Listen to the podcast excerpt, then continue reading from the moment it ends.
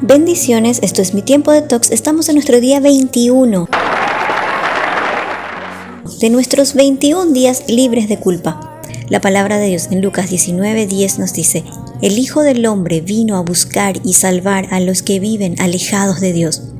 Una vez leí el texto que quiero compartir contigo.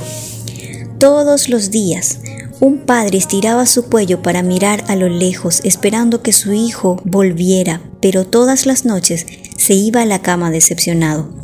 Sin embargo, un día apareció un puntito, una silueta solitaria se recortaba en el cielo rojizo. ¿Será mi hijo? se preguntó. Luego distinguió el andar conocido. Sí, es él. Aun cuando estaba lejos, cuando su padre lo vio, profundamente conmovido, salió corriendo a su encuentro, lo estrechó entre sus brazos y lo besó. Es sorprendente que el patriarca haya hecho algo considerado indigno en la cultura del Medio Oriente. Corrió para recibir a su hijo. El padre rebosaba de gozo ante el regreso del muchacho.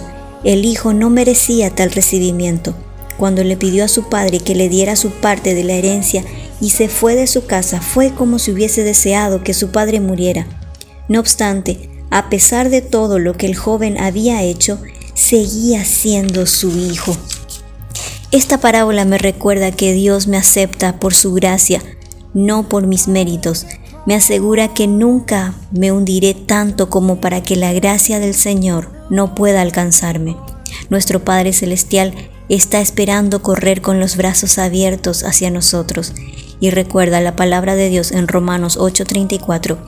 ¿Quién nos condenará?